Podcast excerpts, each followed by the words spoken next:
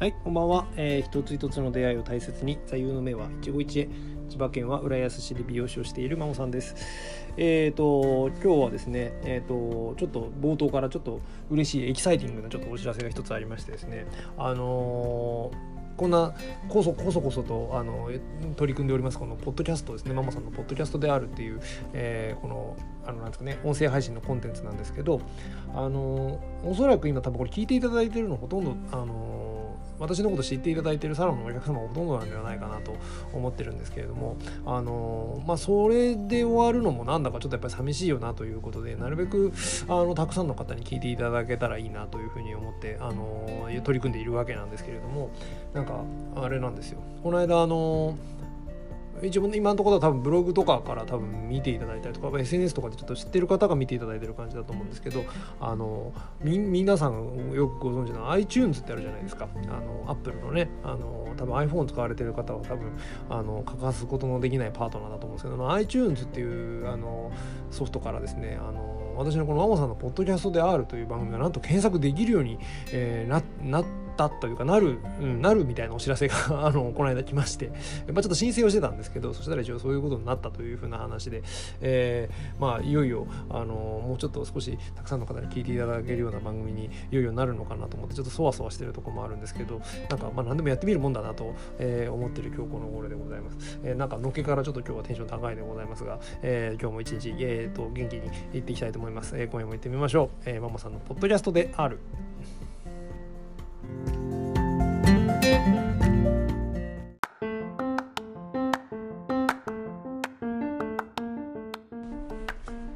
はい、というわけで、えーとまあ、ちょっとすみません、のっけからちょっとテンション高いご案内でございましたが、あのぜひあのこの番組を毎週欠かさずちょっと聞いてやろうじゃないかと思ってくださってるあの心温かいお客様はですね、ぜひあのお友達にもぜひあの勧めていただいて、同級生にも勧めていただいて、iTunes で聞けるぜみたいなことにしていただいて盛り上げてもらえると、えー嬉しいかなと思っております。えーそんなわけで今日は、えーと2月の21日ということで、えー、とあれですね先週からちょっとお届けしてますが、えー先週先々週からかあのヒストリー・オブ・イチエということで私が、えー、と今活動している、ね、美容室、えー、とヘアデザインスイチエというサロンの、えー歴史をちょっとこうご紹介する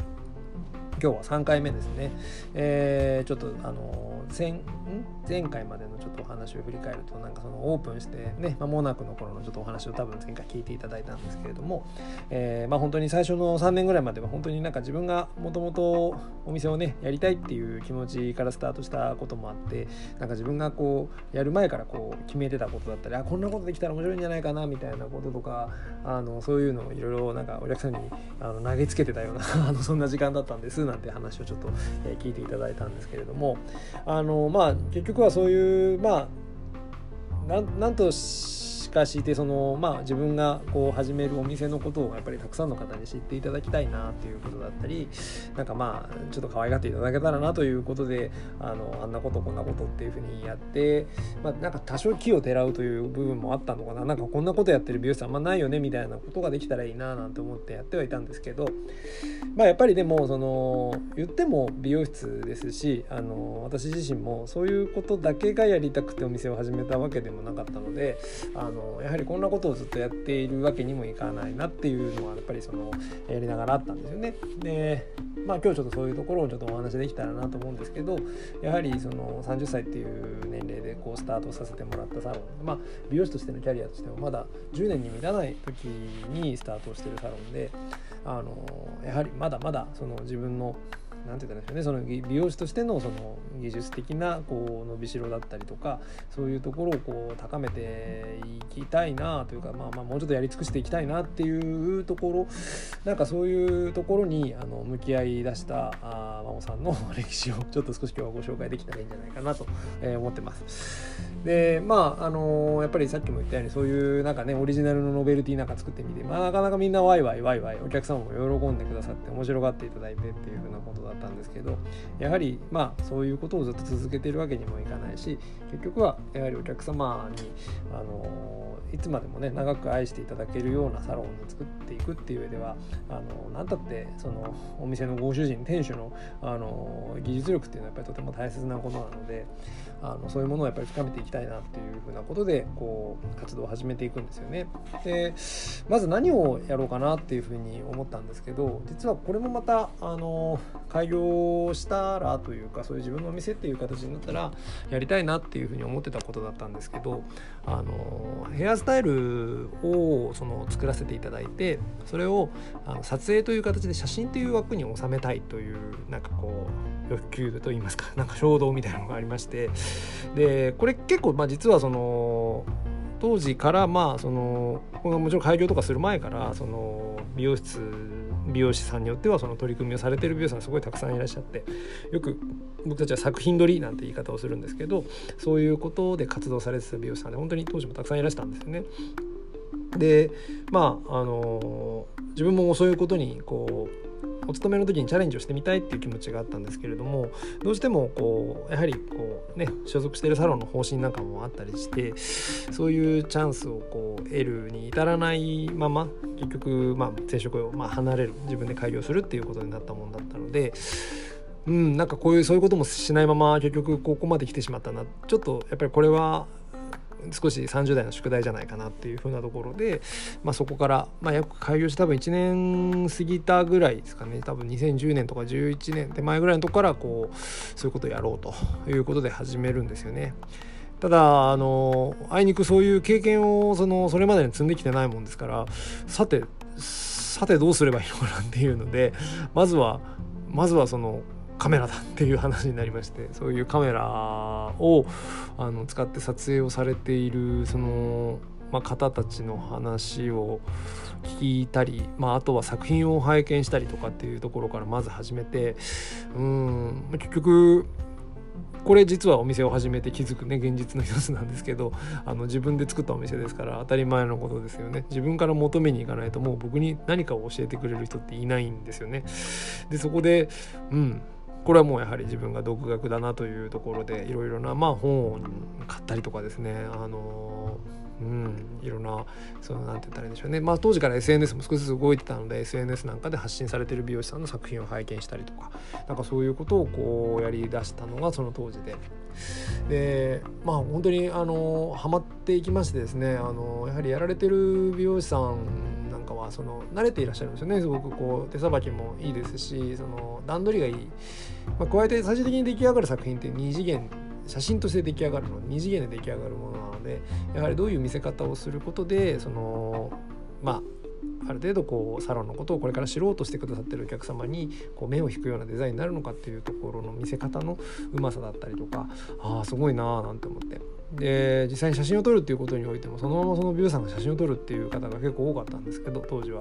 でその撮られてる美容師さんのその様子を見ててあこうでモデルをしてくださる女性に対してのその声のかけ方だったりとかああなるほどなるほどみたいな感じでそういうのもやっぱもうほんと一個一個新鮮であのもうこれはもう一個全部全部体で覚えていくしかないななんて思ってやらせてもらってたのが、えー、と今でも印象深いです。まあそんなこんなでこれはでも本当あのまあ、ノベルティを作ってなんかそういうねレクリエーション的なサロンサロンワークの楽しさだったりとかお客様に味わっていただくものっていうこととやっぱり自分が一移住者としてちょっと追求しなきゃなと思ってたことをなんかこう同時進行させていくような時間がそれから続いていきました。でやっぱりうんそうですねいろいろとそれもまた結構年数が3年4年5年ってことを積み重ねていくとすごく振り返って懐かしい思い出もいっぱいあるんですけどあの今でもよく覚えているのは本当にあのモデルを務めてくださる女性の方でもすごく本当に協力的な方がいらっしゃってあの初めてハウススタジオって言って本当にあのサロンを離れてですねスタジオの方で撮影をしようという、まあ、トライをしたことがあるんですよね。無謀に無謀でしたね。本当にまだキャリアも浅かった時にややろうということでやったんですけどあのそのモデルさんに来ていただいた方はすごくこう、まあ、そういう経験が豊富な方だったんですよね。で、まあ、照明機材なんかも全部一通り揃ってるっていうダーンって広いハウススタジオにその女性の方と2人だけです僕と。で、まあ、まあヘアメイクはさせてヘアメイクは別にその自分のするのはなんてことないんですけどじゃあいざ撮影っていうことになって始まったらもうそのモデルさんの方のパフォーマンスがすごいんですよね本当にあのいわゆるポージングって言ったりするんですけどあのどういうふうに動いたらどう髪が動いてどう綺麗に見えるかみたいなことをやはりモデルさんは分かってらっしゃるのでなんかこう自分がシャッターを切るたびにパッパッパッとこう動きを変えていかれるんですよ。です自分はもうなんかどちらかというと撮影をすることにまだその当時不慣れだったもんだからその切り替えていく切り替えていくそのモデルさんのスピードについていくのが僕が必死になって僕が後からシャッター切っていくみたいな何やってんだみたいな感じだったんですけどなんか正直でもそういう経験もさせてもらったことあります。で実際にちょっとブレイクするとじゃあこれで終わりっていうことでちょっと休憩しましょうって言って休憩する時にモデルさんに実際どうどうですかと。本当すごいですよね。自分から聞きに行く感じですよね。そちらの方の方が全然経験が豊富なのであの取られていてその取られにくいとかっていうことがあるのかどういうふうにすればそのモデルさんは取られやすいっていう気持ちになるのかっていうところとかもまた伺ったりして。もちろんあの僕はカメラマンではないのであの写真家としてどうこうってことではないんですけどやはりその自分が作ったヘアスタイルっていうものをこういい表情でだったりとかその、まあ、いい写真として写真ってやっぱり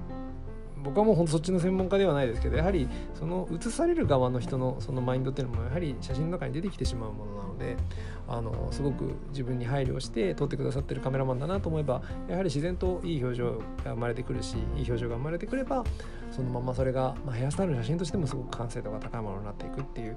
なんかそういう、まあ、積み重ねがあったんでなんかいろいろいろいろ聞けることを全部聞いてみたいな。ことで、うん、なんか34時間ぐらいセッションさせていただいたことがすごかったですね当時。でも今でもその当時の作品なんかが残ったりするんですけど今でも懐かしくちょっと拝見するというか、まあ、本当にそのモデルさんと作った作品で結構自分にとっては印象深かったりします。でそれからもですね本当なんかこう自分が技術者としてのそのまあ研究というか勉強を積み重ねをちょっとしたいなということでそれからそれは結構まだでも最近かな。4年後4年ぐらい前だったと思うんですけどあの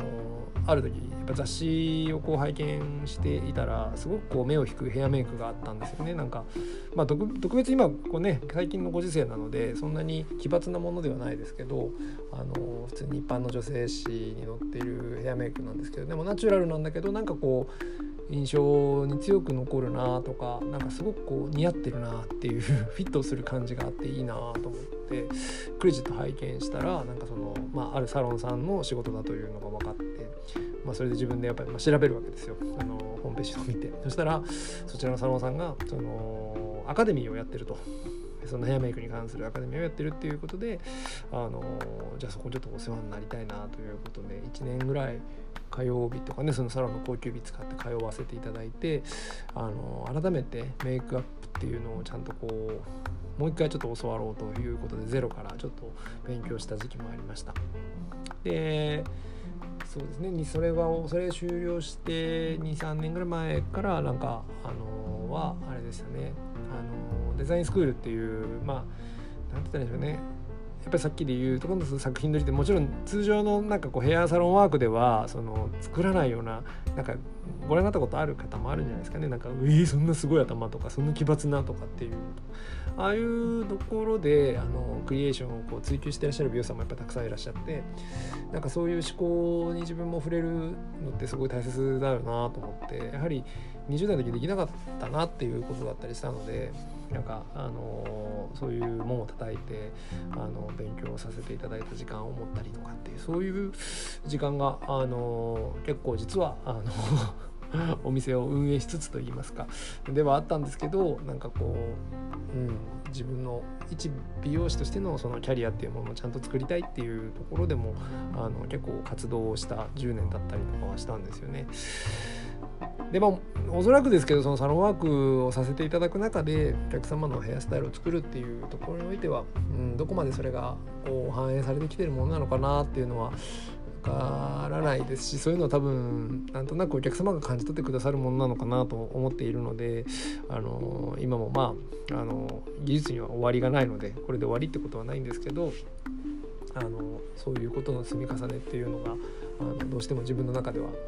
こう必要だなっていうことでこうずっとやってた時間があったのはあのこの、まあ、一恵というサロンがね10年という時間を経てくる中でも結構自分にとっては印象深い、えー、一緒の一緒に歩んできた積み重ねだったかなっていうふうな感じがしています。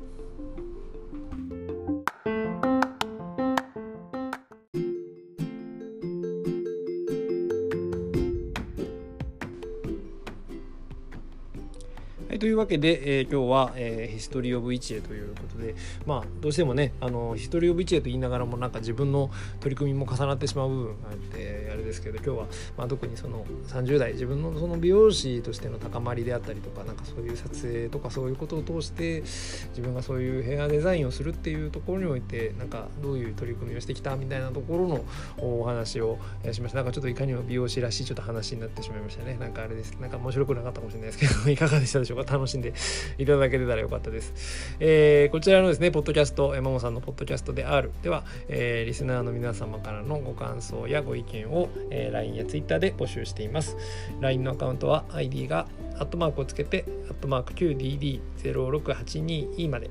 Twitter アカウントは ID がやはりアットマークをつけて、えー、アットマーク 1A、ICHIE ですね。1A、えー、アンダーバー090530までです。えー、まあ本当、あのーいよいよ2月の放送ももうあと1回を残すのみになってきまして、えー、これね1年間ずっと私一人で喋り続けるんでしょうか、えー、何かゲストがいずれ訪ねる機会があるのかわからないですけれども、えー、皆様の、えー、温かいお声に支えられてあのこんなこともこんな取り組みも続けていけたらいいなと思ってますので一つよろしくお願いいたしますそれでは、えー、また今度また1週間後ですね2月は28日にお会いしましょうそれまでお互いお元気で最後までお聴きいただいてありがとうございました。まもでした。